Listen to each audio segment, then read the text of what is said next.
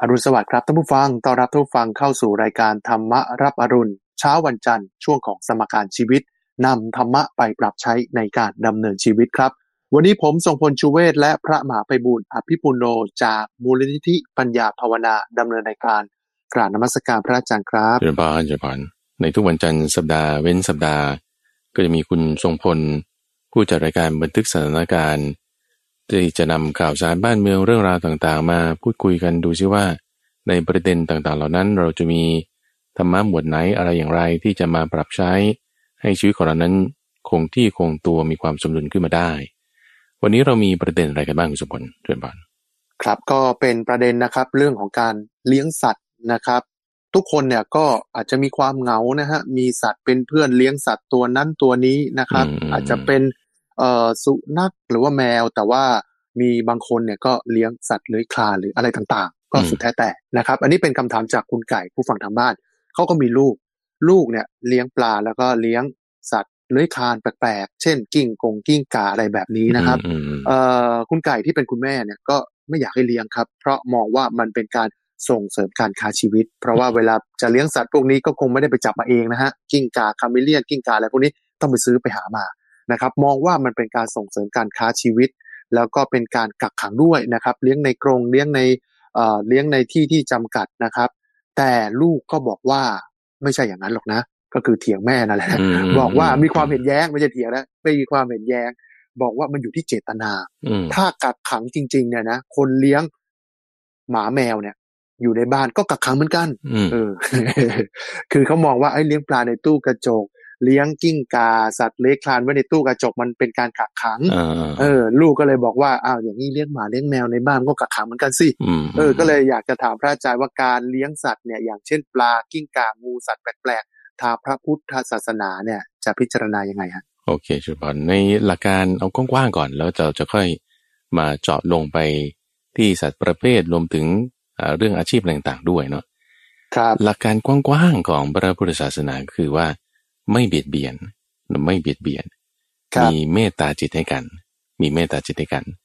ไม่เบียดเบียนมีเมตตาจิต มีความปรารถนาดี มีความรักใคร่นี่คือหลักการโดยกว้างๆทั่วๆไป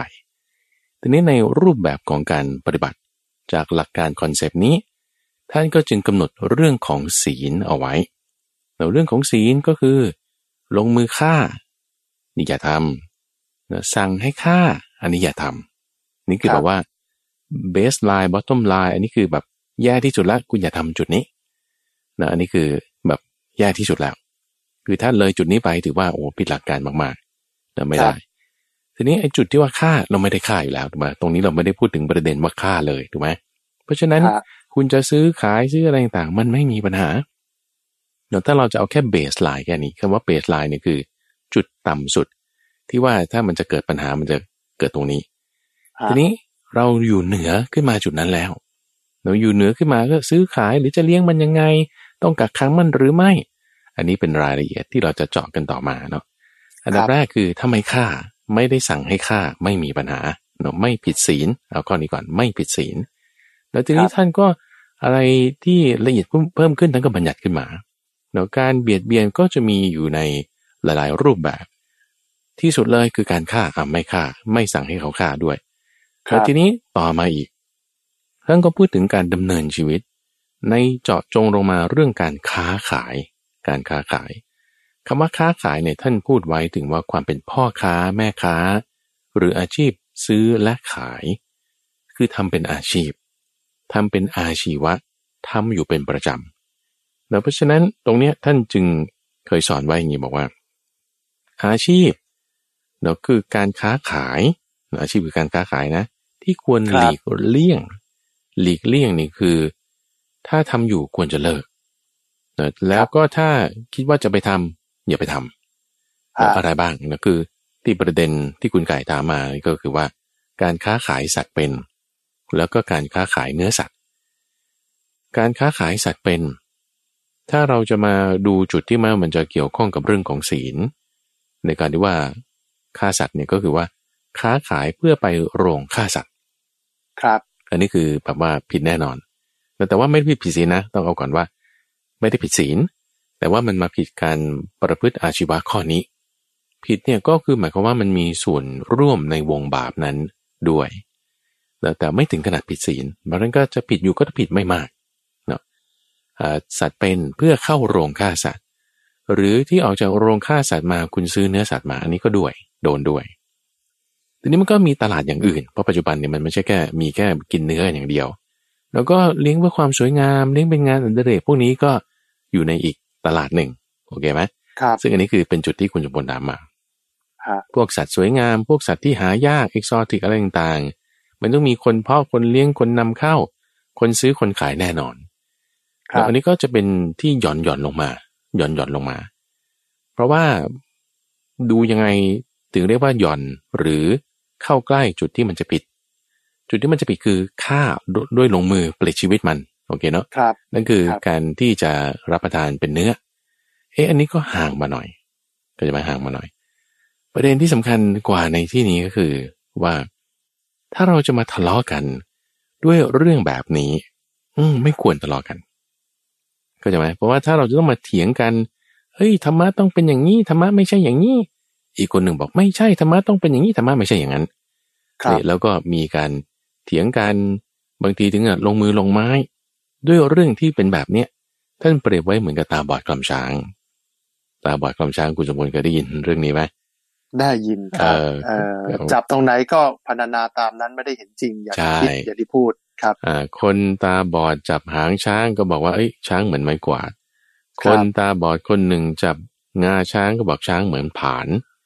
เอาก็เลยเถียงกันแล้วว่า ไม่ใช่ต้องเป็นอย่างนี้ อีกคนหนุ่มไม่ใช่ต้องเป็นอย่างนี้ เลยทะเลาะกัน เอางี้ละกันไม่จำเป็นต้องทะเลาะกันหรอกเดี๋ยวเราก็ตกลงกันให้ได้ว่ายังไงหลักการเป็นอย่างนี้อยู่แล้วหลักการก็คือว่าไม่เบียดเบียนชีวิต แล้วก็ไม่ผิดศีล เอาตกลงกันยังไงก็เอาสักอย่างหนึ่งครับถ้าสมมุติว่าในระบบของพระสงฆ์ในพระสงฆ์นี่ก็จะมีระบบในการที่จะตกลงกัน แต่เพราะว่าแน่นอนว่าคนเราแบบ ในกรณีของพระสงฆ์เนี่ยนะพระอาจารย์อยากจะยกเคสที่ว่าร้อยพ่อพันแม่พระสงฆ์เนี่ยนะ คนที่เป็นนักธุรกิจมาบวชก็มี คนที่เป็นลูกชาวนามาบวชก็มี คนที่เป็นข้าราชการเป็นเจ้าเป็นนาย เป็นเชื้อพระวงศ์มาบวชก็มี ครับบวชแล้วก็โกนผมเหมือนกัน นุ่งห่มเหมือนกัน มันคือศักดิ์ศรีเท่ากันหมด แต่พื้นฐานแบ็กกราวด์เขาไม่เหมือนกันโอเคไหมครับซึ่งแน่นอนว่าความเห็นต้องต่างกันแน่นอน อทีนี้มันจึงจะมีเรื่องละ ว่าเอางั้น คุณจะนอนห้องไหน คุณจะกินอะไร คุณจะทำอันนี้หรือคุณจะไม่ทำอันนี้แล้วเราก็เอาตามธรรมวินัยใช่ปะทีนี้ไอ้ตามธรรมวินัยมันไม่มีปัญหาแล้ว เพราะว่ามันระบุไปแล้ว แต่กรณีของญาติโยมคือก็ตามศีลแล้วถ้าผิดศีลจะก็ไม่ทำโอเค ในเคสนี้คือไม่ผิดศีลเป็นไปตามธรรมวินัยแล้วที่เหลือตกลงกันยังไงถ้าระบบของพระ ก็คือให้คล้อยตามพระเถระ หลักการเป็นแค่นี้เลย พระเถระคือผู้ที่มีพรรษามากกว่า ผู้ที่มีพรรษามากกว่าว่ายังไง ก็เอาตามนั้นนี่อันนี้ต้องตัดเอ่อ choice ออกไปก่อนนะ ตัด choice ว่ามันไม่ผิดศีลนะ คือต่อให้ถ้าผิดศีลแล้ว พระเถระว่าให้ทำแบบนี้ ถ้าที่ถ้ามันผิดศีลผิดธรรมวินัยเนี่ย ก็ทำไม่ได้นะเข้าใจปะแต่ถ้าเราเราตัด choice พวกนั้นออกมาแล้ว เหลือแต่ตรงนี้ละที่ว่า กระโถนทุกคนต้องมีน้ำฉันน้ำใช้ต้องมี แล้วกระโถนจะวางด้านซ้ายหรือวางด้านขวา ซึ่งมันไม่ใช่เรื่องใหญ่อะไรเอาก็พระเถระว่าไง ก็วางด้านขวาก็วางด้านขวาวางด้านซ้ายก็วางด้านซ้าย ครับอ่าแต่ถ้าเราจะมาเถียงกันว่าไม่ได้นะต้องวางด้านซ้าย อีกคนหนึ่งไม่ได้นะต้องวางด้านขวาทะเลาะกันแล้วไม่มีประโยชน์ละอันนี้ผิดละอันนี้เพราะความยึดถือละเราจะทุกข์ด้วยเรื่องที่มันไม่เป็นเรื่อง ทุกข์ด้วยเรื่องที่ไม่เป็นเรื่องนะถ้าจะมาทุกข์เรื่องที่ว่า โอ้ยผิดศีล เออเช่นฉันต้องฆ่าสัตว์อะไรเงี้ยเออนั่นจะค่อยทุกข์จะค่อยรู้สึกแบบว่ามีฮิริโอตปะก็ก็ยังดีไงแต่ถ้าจะมาทุกข์ด้วยเรื่องว่า จะวางกระโถนด้านไหนหรือจะทำอันนี้ไม่ทำอันนั้นจะมาอันนี้เหมาะสมกว่าก็ถ้ามันไม่มีศีลแล้วมันจะไม่มีปัญหาอะไรครับว่าเออ หลักการเอาหลักการนี้ก็ได้ ถ้าเอาจะเอาของพระไปใช้นะ คือเราจะคล้อยตามพระเถระถ้าในกรณีนี้อ่ลูกก็คล้อยตามแม่ อย่างเงี้ยเพราะแม่มีพรรษามากกว่าหมายถึง มีอายุมากกว่า ครับเนอะหรือถ้าสมัยมันเปลี่ยนแปลงไปเนอะยุคสมัยเปลี่ยนแปลงไปเออบางที เราก็ดูเหตุผล แม่บางทีก็คล้อยตามลูกก็ได้เนอะก็ก็แล้วแต่อยู่ที่ตกลงกันเนะ่ยอย่าทะเลาะกันเลยนะอย่าทะเลาะกันนี่คือประเด็นที่สำคัญมากกว่าจุดบานครับ ก็สำคัญคือไม่ฆ่าดีที่สุดใช่ใช่ไหมฮะใช่ ครับการเลี้ยงการอะไรต่างๆเนี่ยมันอาจจะเป็นเรื่องของความเมตตาในการที่จะดูแลสัตว์ให้มันมีชีวิตอยู่ต่อไป อืมเพราะฉะนะครันั้นบว่าไม่เป็นไร ไม่มีปัญหาอ่าแล้วแต่ว่าถ้าจะต้องเบียดเบียนมันคือถ้าบางคนแบบว่าเราเลี้ยงเห่อะตอนแรกเฉยๆอะเด็กบางคนเนี่ย เลี้ยงหมาเลี้ยงแมว เออ ตอนมันเด็กๆก็น่ารักดีใช่ไหมล่ะแต่พอโตแล้วเนี่ย ทอดทิ้งมันไม่แยแสไม่ดูแลโอ้โหก็ไม่ดี ก็ไม่ดี อืมไม่ใช่ดี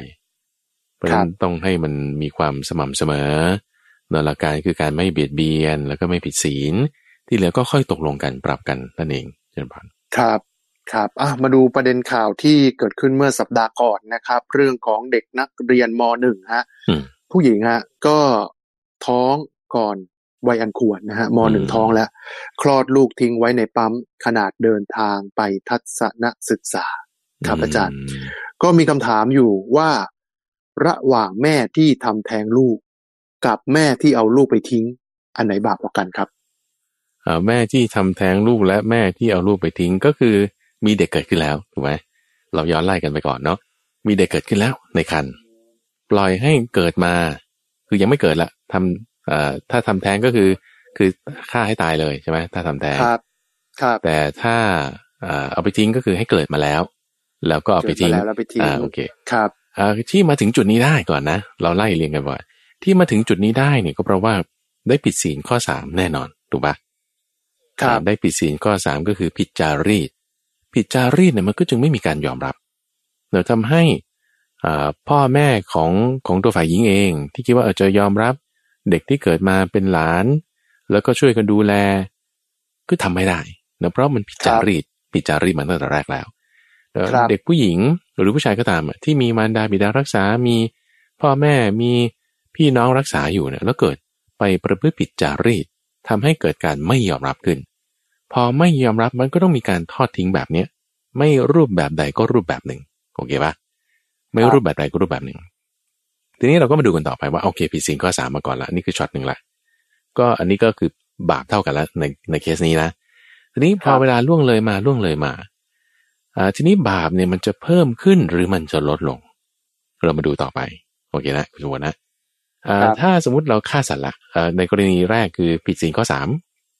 เนื้อถัดมาอีกถ้าได้ฆ่าในที่นี้คือทำแท้งครับถ้าได้ฆ่าทำแท้งก็ผิดศีลข้อหนึ่งอีกถูกไหมเพราะว่าจะมีชีวิตเกิดขึ้นมาแต่คุณไปทำแท้งก็ผิดศีลข้อหนึ่ง อันนี้ก็บาปละในขณะที่กรณีของปล่อยให้เด็กคลอดออกมาจะไม่มีการฆ่าเนื้อบาปก็จะไม่มากเท่ากับ กรณีที่ทำแท้งครับ ทีนี้พอคลอดออกมาเสร็จปุ๊บโอ้ยฉันไม่เอาฉันนับไม่ได้ฉันทิ้ง ทิ้งมันก็ไม่ได้ฆ่าไงใช่ไหมเพราะฉะนั้นบาปเนี่ยมันไม่เท่ากันกับกรณีของทำแท้งแน่ ครับ น้อยกว่าเราน้อยกว่า ทีนี้ต่อไปอีกว่า ถ้าสมมุติว่าเด็กคลอดออกมาแล้ว เราจะทำที่ผิดแก้ให้มันถูกนะคุณสมมติว่าผิดแก้ให้ถูกดังนั้นก็คือ เอาเด็กที่คลอดออกมาเราก็เลี้ยงสิ ก็รับที่ผิดอะ คือเราคือหลักการของคือจะมีหลักการข้อหนึ่งของพระสงฆ์เนี่ยก็เรียกว่าปรงอาบัติเนี่ยคุณสมบัติอ๋อครับปรงอาบัติเนี่ยหมายความว่า คุณยอมรับผิดที่คุณได้ทำไป ครับเนาะแล้วก็แก้ไขไม่ทำอีกแล้วการยอมรับผิดก็คือเปิดเผยความผิดของตัวเองเนี่ยออกมาเนาะว่าฉันทำผิดอย่างนี้อย่างนี้ แล้วต่อไปนี้จะไม่ทำอีกเนาะคำพูดตรงเนี้ย เขาเรียกว่าระเบียบวิธีการตรงเนี้ยเขาเรียกว่าเป็นการปลงอาบัติเพราะฉะนั้นในที่นี้ไอ้บาปตั้งแต่แรกมันเกิดขึ้นมาผิดศีลนั่นคือผิดศีลข้อสามครัแล้บวผิดจารีตแล้วก็จึงไม่มีการยอมรับ เอางี้ ฉันยอมรับมันขึ้นมาว่า โอเค ฉันผิดไปแล้วฉันผิดไปแล้วมีเด็กขึ้นมาแล้วทำไงก็ทำหน้าที่ของพ่อแม่ให้ดีก็แล้วกันนะคือคนที่เป็นพ่อแม่แล้วทิ้งลูกเนี่ยคือไม่ได้ทำหน้าที่ของพ่อแม่ละหน้าที่ของพ่อแม่นี่ก็คือ เลี้ยงดูลูกให้การศึกษา เนาะชี้ว่าอะไรถูกอะไรผิดให้เลี้ยงดูขึ้นมาเนี่ย คุณไม่ได้ทำหน้าที่นี้เออใช่เลี้ยงดูพอคุณไม่ได้ทำหน้าที่นี้ก็ชื่อว่าไม่ทำหน้าที่ของมารดาบิดาแล้วก็ก็ไม่ถูกเนอะบาปมันก็เกิดบุญมันก็ลดลงอ่าทีนี้เราแก้ไขทำให้ถูก ก็คือยอมรับความผิดนั้น แล้วก็ไม่ทำผิดสิ่งข้อสามอีกเนอะแล้วก็ทำหน้าที่ของพ่อแม่ให้ดี อันนี้ถึงจะเรียกว่า แก้ไขนะแก้ไขครันี่บไม่ใช่ล้างบาปนะ เพราะว่าเด็กเกิดมาแล้วไงเข้าใจไหม ผิดสิ่งครับข้อสามในอดีตนั้นไปตามแก้ไม่ได้แล้วแต่ว่าฉันก็ทำหน้าที่ของมารดาบิดาให้ดีอันนี้นี้ถึงจะถูก ถึงจะแก้ไขปรับปรุงตัวขึ้นมา ครับ ซึ่งก็จะดีกว่าเนาะดีกว่าแน่นอนทางเลือกที่สามนี้เช่นบอลครับไอ้การทำแท้งลูกนี่ก็จะบาปที่สุดเพราะว่ามันเป็นการฆ่าคนตายถูกไหมฮะถูกต้องส่วนการเอาลูกไปทิ้งก็บาปเหมือนกัน แต่ว่าบาปอาจจะลดลงมาหน่อยลดลงมาเพราะว่าเอาไปทิ้ง เอาไปทิ้งเนี่ยไม่รู้ว่าจะมีชีวิตอยู่อย่างไร อาจจะตายหรือไม่ตายก็ได้ ถ้าถามว่าถ้าตายแล้วกับแท้งเนี่ยมันคือไม่มีเจตนาฆ่าใช่ไหมพระอาจารย์คือมเอาเอาไปทิ้งปุ๊บเราก็ไม่ได้คิดว่าเขาจะตาย เราหวังว่าจะมีคนอื่นมาเก็บ แล้วก็ไปเลี้ยงอืมนะอืมใช่แต่ถ้าเกิดในในจิตเนี่ยคิดว่า เออ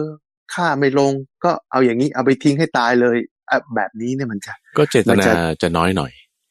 ครับเจตนาที่จะเข้มข้นในการที่จะลงมือฆ่าเลยเนี่ย มันไม่มีครับ แต่มันมันน้อยก็บาปอยู่แต่ก็เบาบางลงครัทีบนี้ทีนี้คือถ้าเราจะมาคอยวัดกันว่าเอ๊ะบาปมากบาปน้อยแล้วฉันก็จะทำอันที่บาปน้อยแล้วกันไม่ใช่เราคิดผิดอ่าเราครับควรจะสร้างบุญทำให้มันถูกต่างหากเราไม่ควรจะเพ่งที่บาปเนี่ย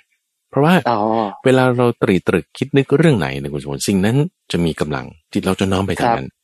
เพราะฉะนั้นแทนที่เราจะมาคิดว่าเอ๊ะไหนจะบาปมากบาปน้อยกว่ากันแล้วจะทำอันที่บาปน้อยก็แล้วกันไม่ใช่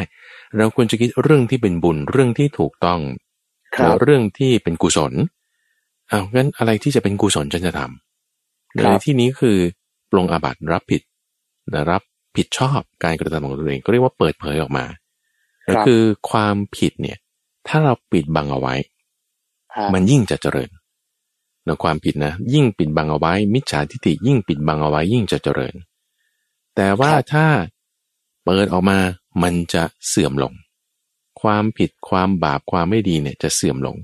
ยกเคสนะเคสที่หนึ่งคืออาทำแท้งใช่ไหมเคสที่สองคือเอาไปทิ้ง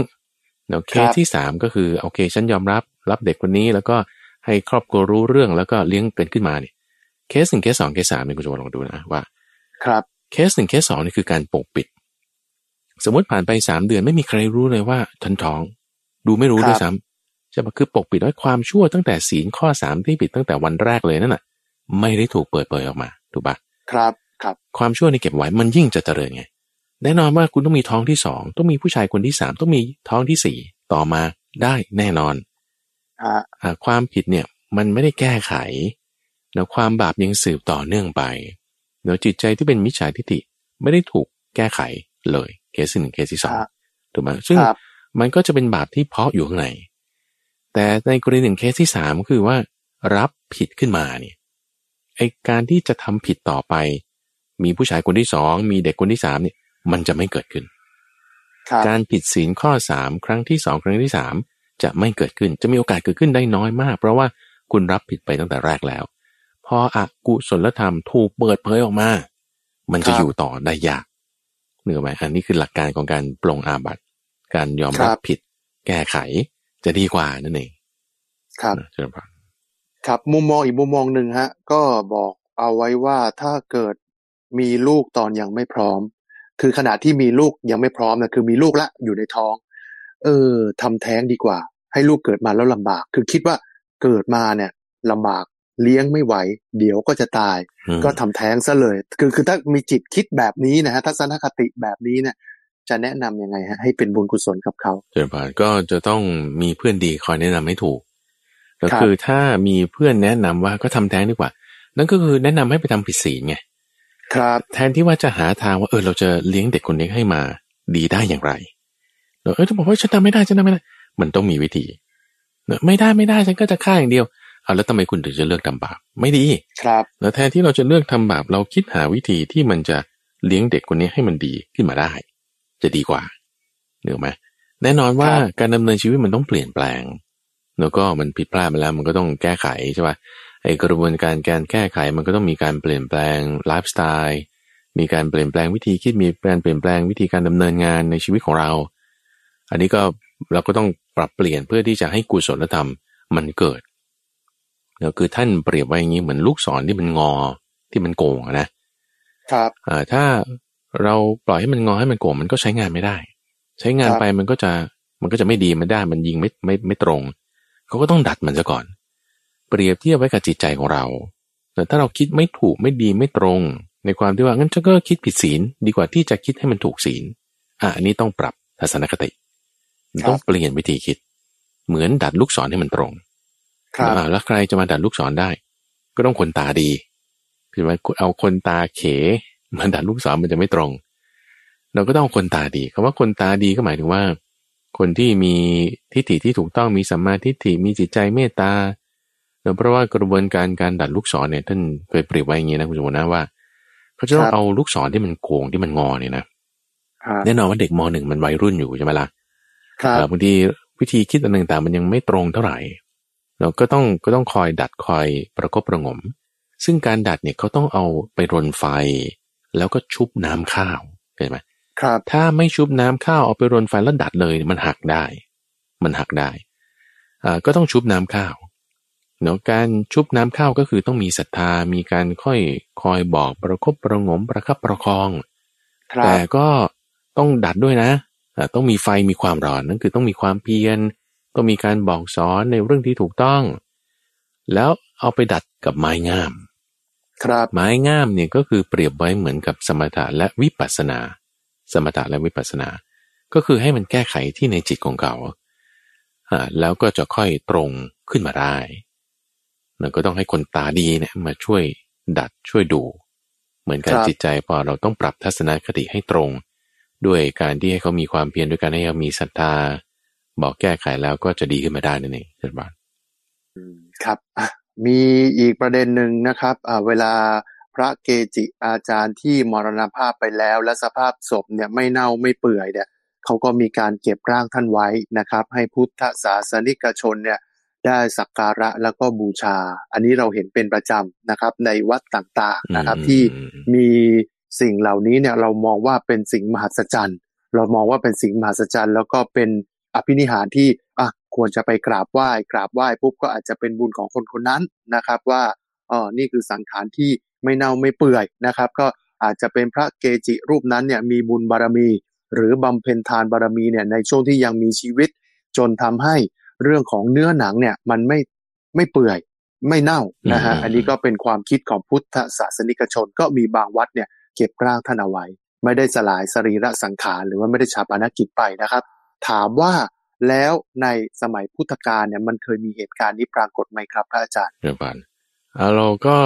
ตรวจสอบในคัมภีร์เนาะคือถ้ามีใครปฏิบัติหรือสอน หรือให้ข้อมูลเกี่ยวกับพระพุทธศาสนาอย่างใดอย่างหนึ่งเนาะครับหลักการเป็นอย่างนี้คุณสมบัติว่า ให้เรากำหนดบทเพียรชนะนั้นน่ะให้ดี คือกำหนดเรื่องราวนั้นให้ดี ว่ายังไงยังไงเสร็จปุ๊บนำไปเทียบเคียงในพระสูตรนำไปตรวจสอบในพระวินัยแต่ถ้ามันลงกันไม่ได้เข้ากันไม่ได้เอออันนี้เขาจำผิดเขาทาไม่ถูก แต่ถ้ามันลงกันได้เข้ากันได้ เอออันนี้เขาจำถูกก็ทำมาดี ให้ทรงจำให้ใช้วิธีการปฏิบัตินั้นดี แต่ถ้ามันลงกันไม่ได้นะ ให้ละทิ้งคำเหล่านั้นเสียอย่าทำต่อแล้วก็ไปเปรียบเทียบดูในหนังสือพระตรัสวิดกซึ่งทุกบ้านจะว่าในทุกบ้านในทุกมือถือมันมีอยู่แล้วคุณเสิร์ชดูเนี่ยมันมีแน่นอนแล้วจากที่พระอาจารย์ไปอ่านมาเนาะในพระวินัยปิฎกก็ตาม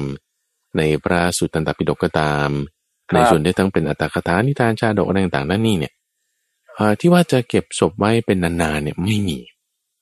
ไม่มีนะเราไล่มาจากพระพุทธเจ้าเราไล่มาจากพระพุทธเจ้ากี่วัน ชาปนกิจเจ็ดวันเท่านั้นเองคุณจมนครับเจ็ดวันเท่านั้นเองไม่มีการเก็บอะไรไว้ด้วยใช่ไหมฮะ ไม่มีเก็บไว้ก็คือเป็นเป็นอ่าอธิไงอธิธาตุอธิหลังจากชาปนกิจหลังจากเผาแล้วนะ ครับอ่าพระมหาโมคคลนะเอาพระมหาโมคคลนะนี่ เผาวันนั้นเลยด้วยซ้ำ ครับ ไม่ได้ต้องมาเก็บไว้อีกสองสามวันนะ ไม่มีเผาวันนั้นเลยพระสารีบุตรก็เผาวันนั้นเลย พระอานนท์ก็เผาวันนั้นเลยอ่าครับ ไม่ได้ว่าต้องเก็บหลายวันมาสวดนานๆไม่มีก็ by the way นะอีกอย่างหนึ่งก็คือว่าไอ้พิธีสวดศพอภิธงอภิธรรมอะไรเนี่ย ไม่ได้มีในสมัยพุทธกาลโดยซ้ำอ่าที่ว่าต้องมาสวดอภิธรรมเจ็ดคัมภีร์อะไรต่างเพื่อมามีในยุคนี้ ประมาณสักสองสามร้อยปีมานี่แหละแต่เพิ่งจะมีพิธีสวดอภิธรรมเจ็ดคัมภีร์ เนาะก็ก่อนหน้านั้นในสมัยพุทธกาลอะไรต่างไม่ได้มีการกำหนดไว้ว่าต้องสวดอย่างนี้อย่างนี้ทำอย่างนี้ ครับ แล้วเอ่อทำแบบเนี้ยแล้วมันได้ไหมเราก็มาดูหลักธรรมเนาะคือดูตัวอย่างเคสมันไม่มีเนาะแล้วนี้เรามาวิเคราะห์เรื่องหลักธรรมกันต่อ หลักธรรมก็คือคำสอนของพระพุทธเจ้าเนี่ยสอนเอาไว้บอกว่า สิ่งที่เที่ยงเนี่ยไม่มีทำทั้งหลายเนี่ยเป็นของไม่เที่ยง ครับทำทั้งหลายเป็นของไม่ใช่ตัวตนนะสิ่งทั้งหลายทั้งปวงไม่เที่ยง ทุกอย่างไม่เที่ยงใช่ไหมเพราะฉะนั้นก็คือจะให้บอกว่าเอ้ยนี่มันเที่ยงแท้แน่นอนอยู่มั่นคงยั่งยืนคุณคิดผิดแล้ว ครับอ่าคือถ้าจะโชว์เก็บไว้ว่า อันนี้คือยั่งยืนมั่นคงแน่นอนเอ่อคิดอย่างนี้ไม่ถูก คิดอย่างเงี้ยไม่ถูกใช่ไหมเจตนาที่คุณจะเก็บไว้เพื่อให้แสดงถึงความที่มันยั่งยืนแน่นอน เที่ยงแท้มั่นคง ไม่บุบสลาย คิดอย่างนี้ไม่ถูก ผิดหลักการของพระพุทธศาสนาเลย แต่ถ้าจะเก็บไว้เพื่อให้เห็นว่าเนี่ยดูสิ คนยังตายเนื้อร่างยังเน่าเปลือยเนื้อแล้วก็เสื่อมสังขารไปเออถ้าคิดอย่างนี้พอได้นะให้เห็นถึงความไม่เที่ยง ครับเนอะแล้วก็ถ้าจะให้ถูกยิ่งขึ้นไปอีกในตามคำสอนของพระพุทธเจ้าก็เผาเลยนะชาปนกิจเลย ครับ มีรูปเดียวนะคุณจุบลที่ว่าถ้าจะเก็บสรีระเอาไว้เนี่ยมีแค่ท่านพระมหากัสสปะรูปเดียว แล้วก็ซึ่งเก็บไว้คือก็มันมีเรื่องราวในนิทานชาดกนะเอ่อครับเขาว่าอยู่ในระหว่างหุบเขาสามหุบเขาเนี่ยล็อกกันเอาไว้ตรงนั้น ซึ่งศพเลยเราก็ไม่เห็นสรีระของท่านหรอก ว่าว่าเป็นยังไงแต่ก็บอกว่าทุกวันนี้ก็ยังเก็บอยู่นะครับมีเรื่องราวในนิทานชาดก แต่ว่า สรีระเป็นยังไงเนี่ย ไม่เคยได้ขุดมาเหมือนมัมมี่เมืองจีนอะไรเงี้ยไม่มีนะอ่าครับ อ่า ไม่ได้ไม่ได้มีการไปตรวจสอบว่ามันจริงหรือไม่อย่างไร ครับเออแต่ว่าทุกคนอื่นคนอื่นเลยอะตั้งแรกมาตั้งแต่พระพุทธเจ้าจนถึงพระนนท์ก็ทุกรูปก็ชาปนกิจหมดคือเผาหมดนะนี่คือวิธีการนี่คือพระอาจารย์พูดก็ตามหลักธรรมนะอ่าว่าถ้าเราจะคิดว่าเก็บเพื่อให้เห็นถึงความมั่นคงยั่งยืนถาวรคุณคิดผิด นะแต่ถ้าจะเก็บไว้เพื่อให้เห็นว่าเออ มันไม่เที่ยงแท้แน่นอนนะนี่นะ อันนี้พอได้ แต่ถ้าจะให้ถูกจริงๆ ชาปนกิจเลย ไม่ควรเกินเจ็ดวัน ครับเจริญพรครับนี่ก็คือเรื่องของในสมัยพุทธกาลนะครับ ว่าเคยมีปรากฏหรือไม่แล้วมันเอื้อเฟื้อต่อหลักธรรมคำสอนไหมครับ อาจารย์ ถ้าเกิดเอ่อการที่จะเก็บสรีระสังขารและเก็บไว้ให้สาธุชนเอ่อผู้มีจิตศรัทธาเนี่ยไปบูชาหรือไปกราบไหว้อันนี้มันมัน ตรงกับคำสอนพระพุทธเจ้าไหมครับ คือสาวกในธรรมวินัยนี้เนี่ยคุณสมบัติก็ควรจะทำตามที่พระพุทธเจ้าสอนเราควรทำตามที่พระพุทธเจ้าสอนครับอ่าเพราะฉะนั้นที่พระพุทธเจ้าสอนแล้วก็ทำให้ดูเลย ก็คือคือเผาเลยครับก็คือภายในเจ็ดวันแล้วก็จัดการให้เรียบร้อย แล้วก็ก็ควรจะทำในลักษณะนั้นทีนี้ในเคสหนึ่งที่ถ้าจะเป็นไปได้เลย ก็อาจจะเป็นของท่านพระมหากัสสปะเท่านั้นเองอย่างที่ว่าไปครับ อันนั้นก็คือมีเรื่องที่เกี่ยวกับพระพุทธเจ้าองค์ต่อไป มีเหตุปัจจัยเงื่อนไขงั้นแต่ว่าก็ไม่ได้ว่าให้ใครต้องมาสักการะบูชาอะไรต่างๆนะก็คือเก็บไว้สำหรับงานในพระพุทธเจ้าองค์ต่อไปครับเพราะฉะนั้นถ้าจะให้พระอาจารย์คือถามความเห็นพระอาจารย์เนาะก็คิดว่าก็ทำแบบที่พระพุทธเจ้าทำแต่ทำแบบที่ท่านทำเนี่ยก็เก็บไว้ระยะหนึ่ง ซึ่งในที่นี้ก็เจ็ดวันครับนะเจ็ดวันในที่เนี้ยเราเอาเวลาตรงนี้คือตามในตำราคัมภีร์นะ ก็ดูแล้วเนี่ยเป็นช่วงเวลาที่เขาเตรียมการอะไรต่างๆ ในมหาปรินิพพานสูตรเนี่ยเขาเสร็จเบ็ดเรียบร้อย เบ็ดเสร็จเรียบร้อย กันลงในวันที่เจ็ดอ่าก็เป็นงานที่เขาจะเตรียมการ ทีนี้ถ้าในสมัยปัจจุบัน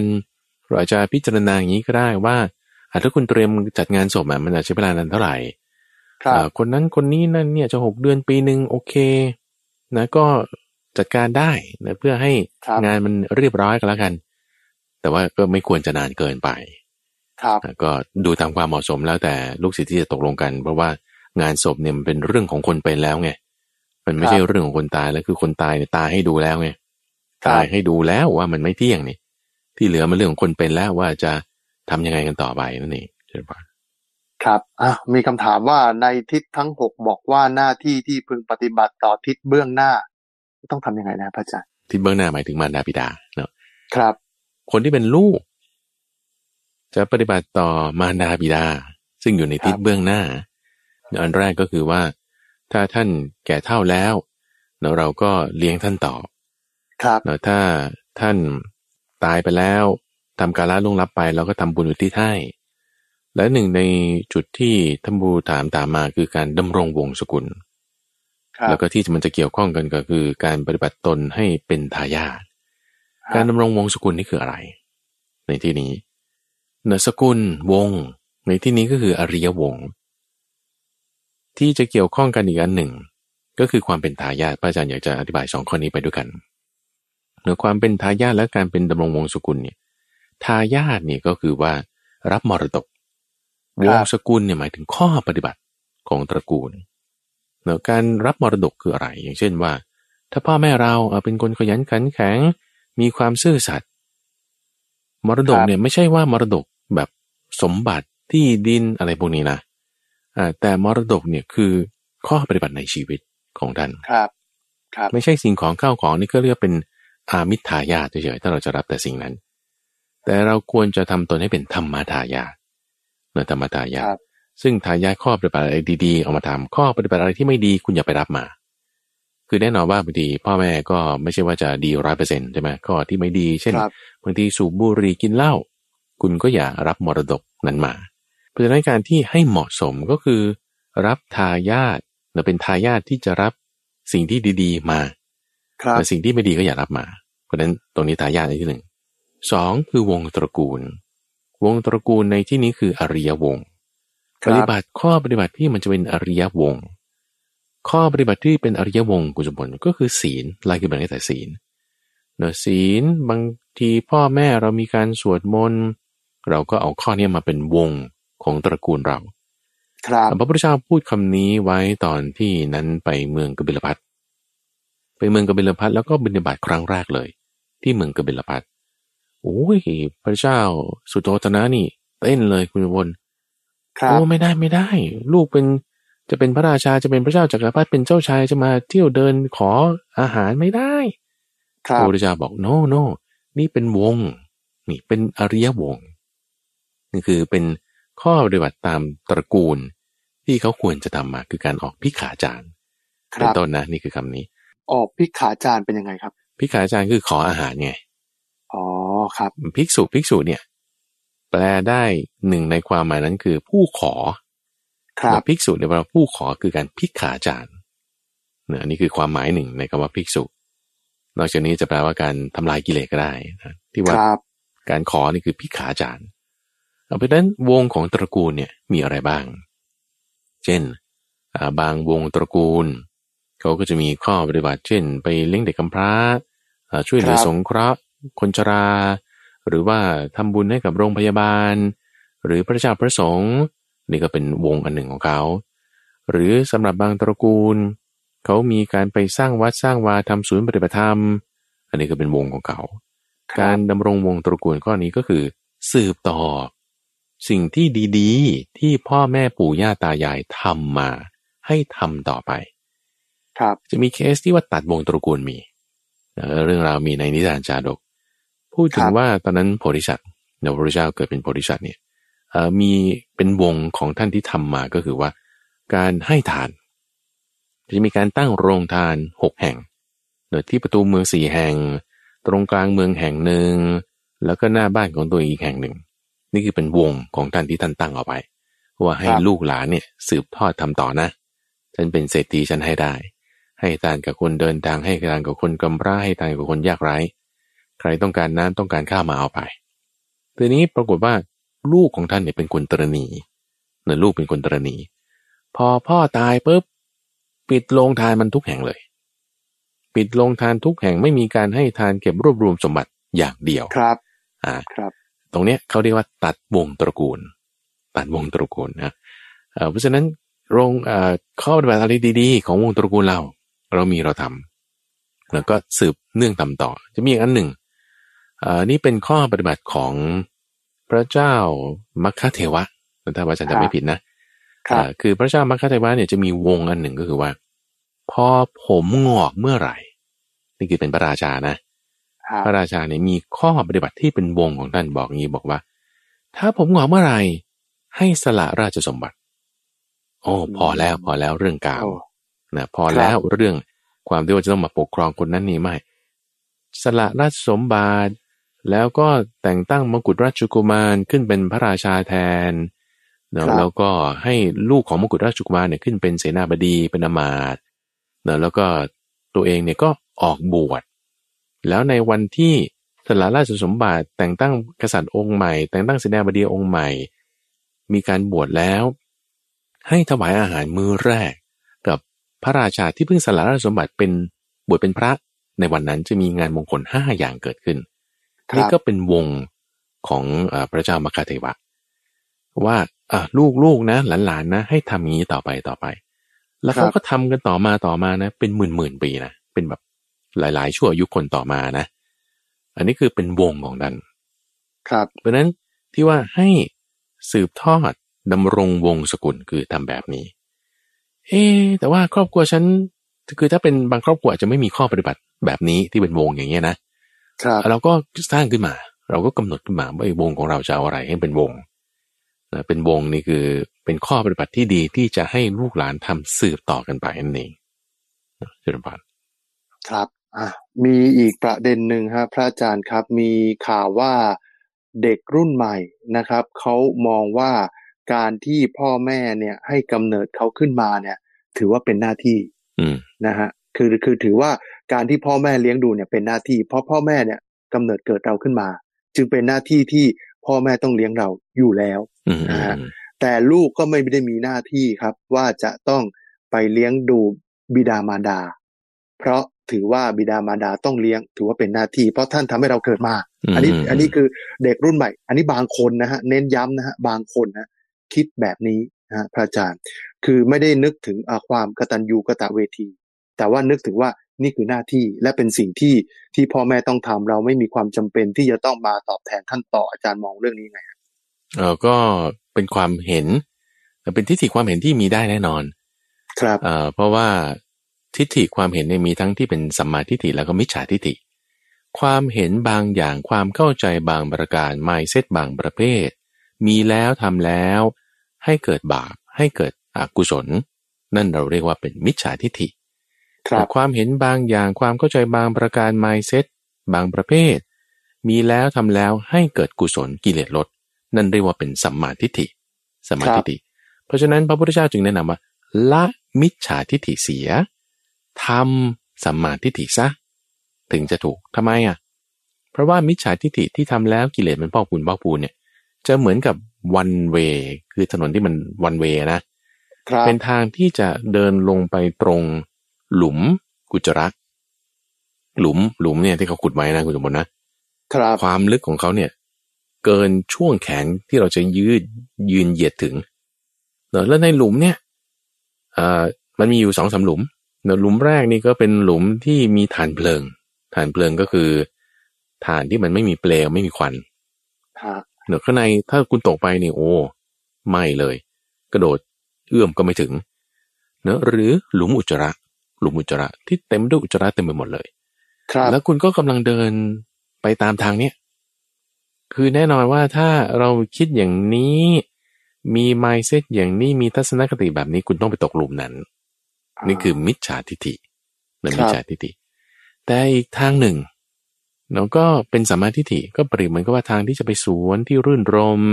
เป็นสวนผลไม้ มีดอกไม้ มีผลไม้ มีแมลงอะไรต่างๆ บิน โอ้ น่ารื่นรมใจ ครับ อันนี้คือทางที่จะไปสัมมาทิฏฐิแล้วก็จะไปถึงส่วนแบบนั้น ทีนี้คนที่เขาเคยไปแล้ว แล้วเขาเคยเดินทางพวกนี้เขาบอกเฮ้ยคุณอย่าไปทางนั้นครับคุณอย่าเลี้ยวซ้าย แต่ให้เลี้ยวขวาให้ไปทางที่จะเป็นสมาธิฏฐิละมิจฉาทิฏฐิเสียอ่าซึ่งเราทราบอยู่แล้วว่าอะไรเป็นมิจฉาทิฏฐิอะไรเป็นสมาธิฏฐิใช่ไหมครับไอ้ความที่เราทราบอยู่แล้วเนี่ยมันเป็นสัมมาทิฏฐิอยู่แล้วนะคุณสมบัติครับ คือมันไม่ได้ยากมาก คือทุกคนเนี่ยมันมีเชื้อความดี อยู่ในตัวอยู่แล้วแน่นอน แล้วก็มีเชื้อความชั่วอยู่ในตัวอยู่แล้วแน่นอนด้วย มีทั้งความดีมีทั้งความชั่วอยู่ในตัวแล้วคือคนเราเนี่ยหมายถึงว่าก็รู้แหละว่าอะไรผิดอะไรถูกใช่ไหมล่ะ ครับ แต่ทำไมคุณเลือกที่จะทำสิ่งที่ไม่ดีอะหรือทำไมบางคนเลือกที่จะทำสิ่งที่ดีอะ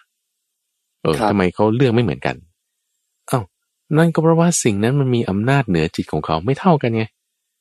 ก็จะไหมสมมติคนชั่วเนี่ยเขาก็เลือกทำสิ่งที่ชั่วได้ทั้งที่เขารู้ว่าดีคืออะไร แต่ก็ไม่ทำแต่ก็จนจะทำชั่ว เออครับ ก็เพราะว่าความชั่วนั้นมีอำนาจมากกว่าในจิตของเขาแต่สำหรับเราไอ้ความชั่วนั้นมันมีอำนาจน้อย ความดีมันมีอำนาจมากกว่า เราก็เลือกทำสิ่งที่ดีไง ครับ อ่า ทีนี้คำถามคือ เอ๊แล้วทำไมมันถึงมีอำนาจมาก มีอำนาจน้อยไม่เท่ากันในแต่ละคน ก็อยู่ที่ว่าเราให้อาหารไงเราอยู่ที่ว่าเราให้อาหารกับสิ่งไหน สิ่งไหนเราให้อาหารสิ่งนั้นก็มีพลังมาก สิ่งไหนเราไม่ให้อาหารสิ่งนั้นก็จะอ่อนกำลังลงแต่สิ่งที่ให้อาหารก็คือเราตรีตรึกคิดนึกไปทางไหน ก็เหมือนกับว่าเราให้อาหารในสิ่งนั้น ถ้าเราไม่ตรีตรึกไม่คิดนึกไปทางไหน ก็ชื่อว่าเราลดอาหารในสิ่งนั้น ก็จะไม่ให้อาหารก็ลดอาหารนะ เออ เพราะฉะนั้นถ้าเราคิดเรื่องไม่ดีไม่ดีอยู่เรื่อย หรือเรายุ่งเกี่ยวกับคนไม่ดีไม่ดีเขาก็แนะนำมาเฮ้ยจะต้องไปตอบแทนบุญคุณพ่อแม่อะไรเอ่อมีความกำหนัดเลยก็มีลูกขึ้นมาแล้วไม่เห็นต้องทำอะไรเลย เขาพูดกรอกหูเราอยู่เรื่อยอยู่เรื่อยเนี่ยเราก็ตรีตรึกไปทางนั้นอยู่เรื่อยอยู่เรื่อยสิ่งนั้นก็มีอำนาจมาขึ้นมา แล้วก็ให้อาหารความคิดที่ไม่ดีในจิตใจของเราเนี้ยอยู่เรื่อยไง ครับอ่าแต่ถ้าเราไปเกี่ยวข้องกับคนดีเป็นบัณฑิต เออเขาบอกเอ้ยพ่อแม่นี่ มีความเมตตากรุณานะ เออ เราควรมีความกตัญญูกตเวทีนะ ฟังไปเรื่อยๆฟังไปเรื่อยๆเออมันก็เป็นการให้อาหารในส่วนของสิ่งที่เป็นกุศลในจิตใจเราไงครับสิ่งนั้นก็มีอำนาจขึ้นมา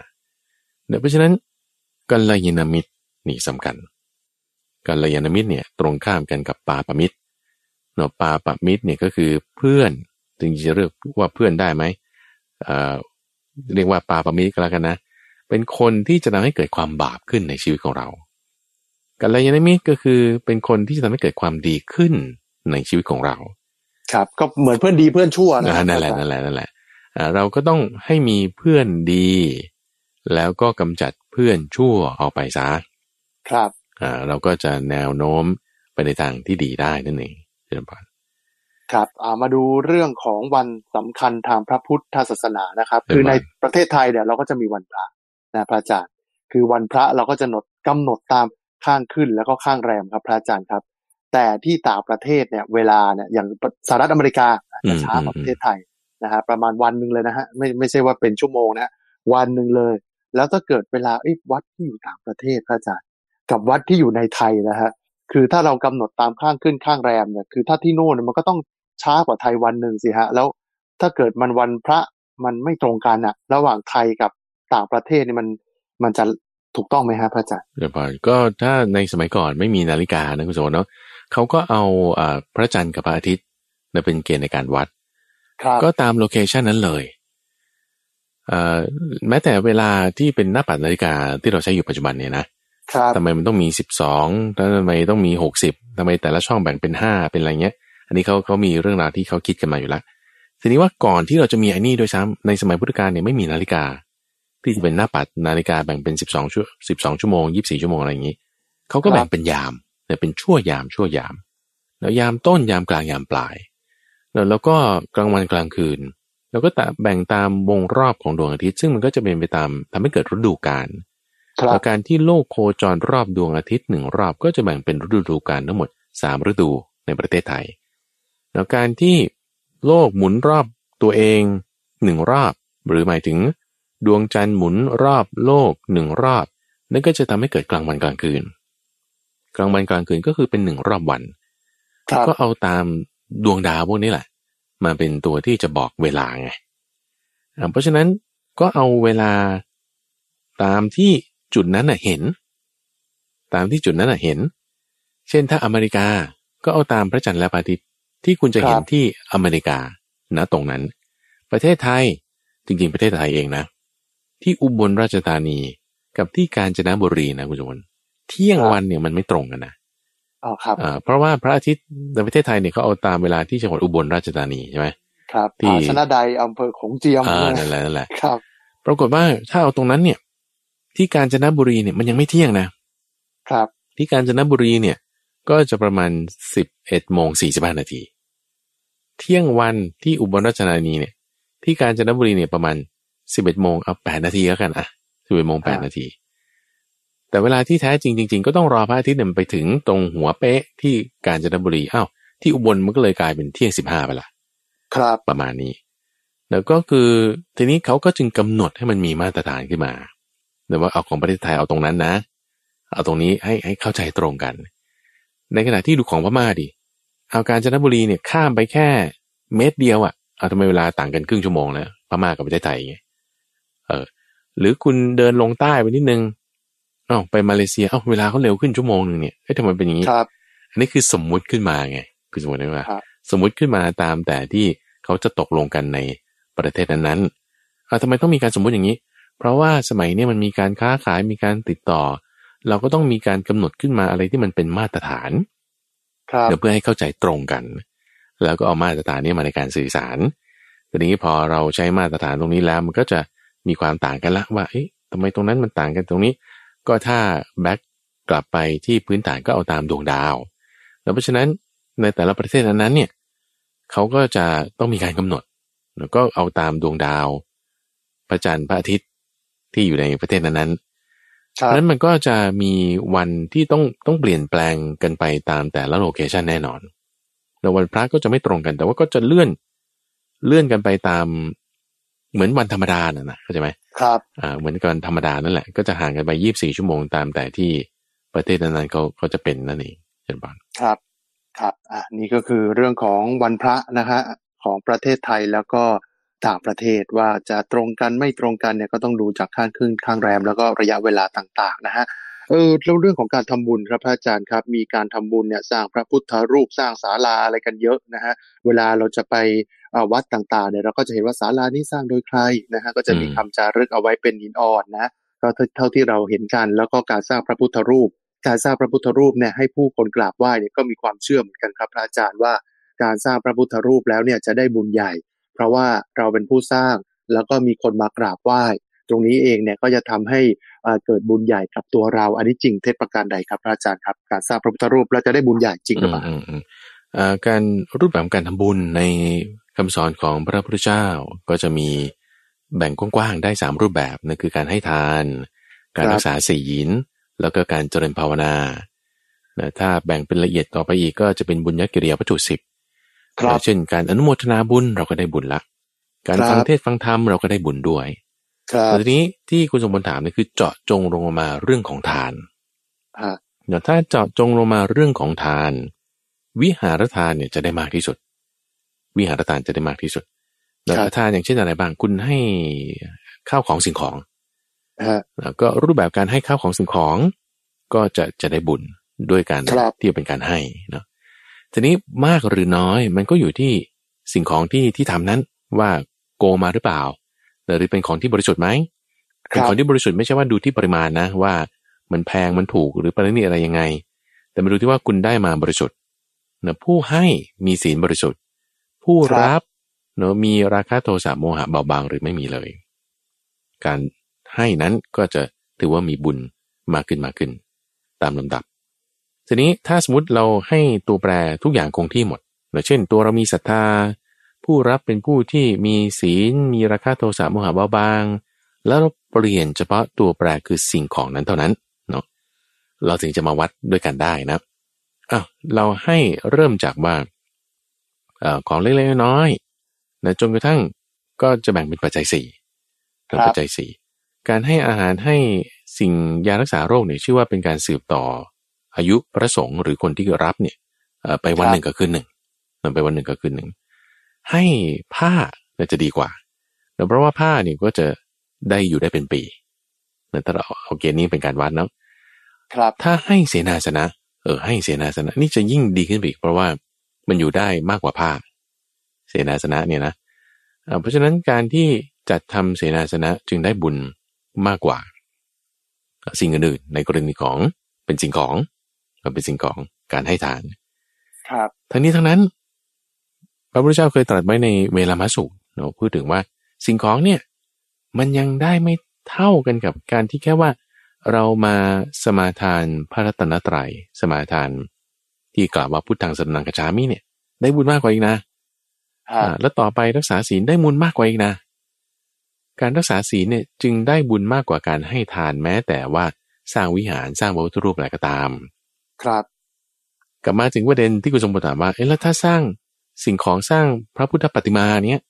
ครับเออถ้าเปรียบเทียบเฉพาะสิ่งของเนี่ยสร้างพระพุทธปฏิมา คือหมายถึงพระพุทธรูป ครับแล้วกับสร้างเจอ่าสร้างเจดีสร้างวิหารสร้างวัดสร้างศาลาอย่างนี้อ่าใช่ครับอ่าก็ถ้าดูในดูในพระสูตรเนาะการสร้างเสนาสนะคือพระพุทธปฏิมาสมัยเนี้ย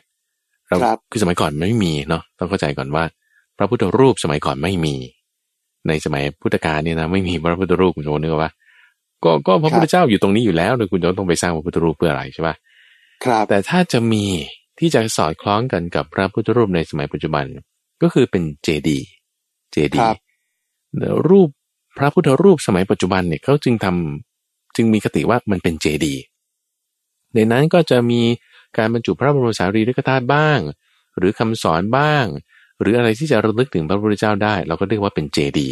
เนาะครับอ่าซึ่งการสร้างเจดีเนี่ยได้คือถือว่าเป็นเสนาสนะหรือว่าเป็นเสนาสนะ เพราะฉะนั้นก็จะได้บุญเท่ากันกับสร้างเสนาสนะอ่าพวกอะไรต่างๆ เช่นศาลาเส้นอะไรเหล่านี้ด้วยเนะจะเป็นจัดอยู่ในอันเดียวกัน อยู่ในเสนาสนะนั่นเองเจดีแต่พระพุทธรูปนะจัดอยู่ในหมวดของเสนาสนะครับ คือเจดีนั่นเอง แล้วก็ก็จะได้บุญมากที่สุดในส่วนของการให้ทาน อ๋อครับ ทั้งทั้งนี้นะต้องย้ำนะ ที่มากไปกว่านั้นคือรักษาศีลนึกออกปะการนั่งสมาธิภาวนาเอออันนี้อันนี้ไม่ต้องลงทุนเลยครับเขาเรียกว่าลงทุนทางจิตลงทุนทางใจแต่ว่าไม่ต้องลงทุนทางทรัพย์สินและเงินทองถูกต้องเพราะฉะนั้นเราเราอย่าหลงประเด็นไงเราอย่าหลงประเด็นครับคือบางคนจะคิดว่าง่าย ๆ ก็เอาสิ่งของทำไปทำไปแต่เดี๋ยวเดี๋ยวมันมีที่ง่ายกว่านั้น เราไม่ต้องลงทุนมาก ไม่ต้องใช้เวลามากแต่ได้บุญมากกว่าอีกนะทีนี้เราก็มาต้องวิเคราะห์ต่อไปคุณผู้ชมเอ๊ะถ้ามันมากมันน้อยมันจะใช่แล้วเพราะว่าจะไม่ได้ลงทุนอะไรเลย ก็ต้องมานั่งสมาธิรักษาศีลเฉยๆเนี่ย ครับ คือมากน้อยเนี่ย พระพุทธเจ้าท่านดูจากการที่ว่าคุณจะบรรลุธรรมได้หรือเปล่าแล้วคือบางคนสร้างพระพุทธรูปสร้างเจดีย์สร้างศีลสนะ ไม่ได้หวังเอาบรรลุธรรมอะหวังเอาหน้าตา หวังเอาชื่อเสียงทางสังคมเงี้ย ทำบุญหวังบุญแบบนี้ป่ะฮะหวังทำบุญหวังชื่อเสียง เออทำบุญหวังชื่อเสียงทำบุญหวังชื่อเสียงนี่ไม่ถูกแต่ถ้าทำบุญหวังบุญเนี่ยถูกอยู่ ครับอ่าทำบุญหวังบุญได้อ่าดี แต่ที่จะต้องคำว่าทำบุญนี่คือหมายถึงให้ทานใช่ไหมให้ทานแล้วหวังบุญเนี่ยถูกต้องครับอ่าแต่ที่ว่าถ้าเราไม่ต้องใช้ของมาก ไม่ต้องมีกิจการงานมาก ไม่ต้องใช้คนมากแล้วได้บุญมากเนี่ย มีกว่าให้ทานอีกอ่านั่นคือรักษาศีลไงอ่า ครับ แล้วการรักษาศีลเนี่ย มันยังช่วยส่งผลให้ใกล้กับนิพพานมากกว่าการให้ทาน ครับจะว่าจึงได้บุญมากกว่า เรารักษาศีลวันหนึ่งคืนหนึ่งยกตัวอย่างเช่นว่าคุณรักษาศีลแปดอย่างนี้นะโอ้มันได้บุญมากกว่าที่คุณสร้างวิหาร เป็นร้อยร้อยหลังนะเป็นร้อยร้อยเท่าอะคือในเวลามาสูตรตัดเอาไว้นะในเวลามาสูตรเนี่ยโอ้ได้บุญ การรักษาศีลเนี่ยได้บุญเป็นร้อยเท่าพันเท่าของการให้ทานต่อให้ทานนั้นจะเป็นทานที่เลิศประเสริฐยังไงก็ตาม ครับเพราะว่าจิตของคนนั้นเนี่ยเขารักษาศีลเขาใกล้นิพพานมากกว่าไง ได้บุญมากกว่าตรงนี้นี่อย่าอย่าลงประเด็นอ่าเราเรารักษาศีลเราเจริญสมาธิมีจิตเมตตา แผ่เมตตาไป มีจิตปรารถนาดีกับคนอื่น นี่ได้บุญมาก เพราะจิตเราใกล้นิพพานมากกว่าการให้ทานด้วยซ้ำนั่นเองเจริญพร ครับอะนี่ก็คือเรื่องของการสร้างพระพุทธรูปหรือเรื่องว่าเรื่องของการสร้างโบสถ์สร้างวิหารนะครับ ก็ได้บุญได้บุญมากด้วย แต่ว่าบุญที่มากกว่านั้นก็คือ เรื่องของการรักษาศีลนะครับศีลห้าศีลแปดอะรักษากันครับ พูดถึงเหมือนพูดง่ายนะครับ แต่ว่าเอาให้ครบจริง ๆ เนี่ยในระยะเวลาหนึ่งวันเนี่ยยากจริงยากมากนะฮะสำหรับโลกทุกวันนี้หรือว่าใครที่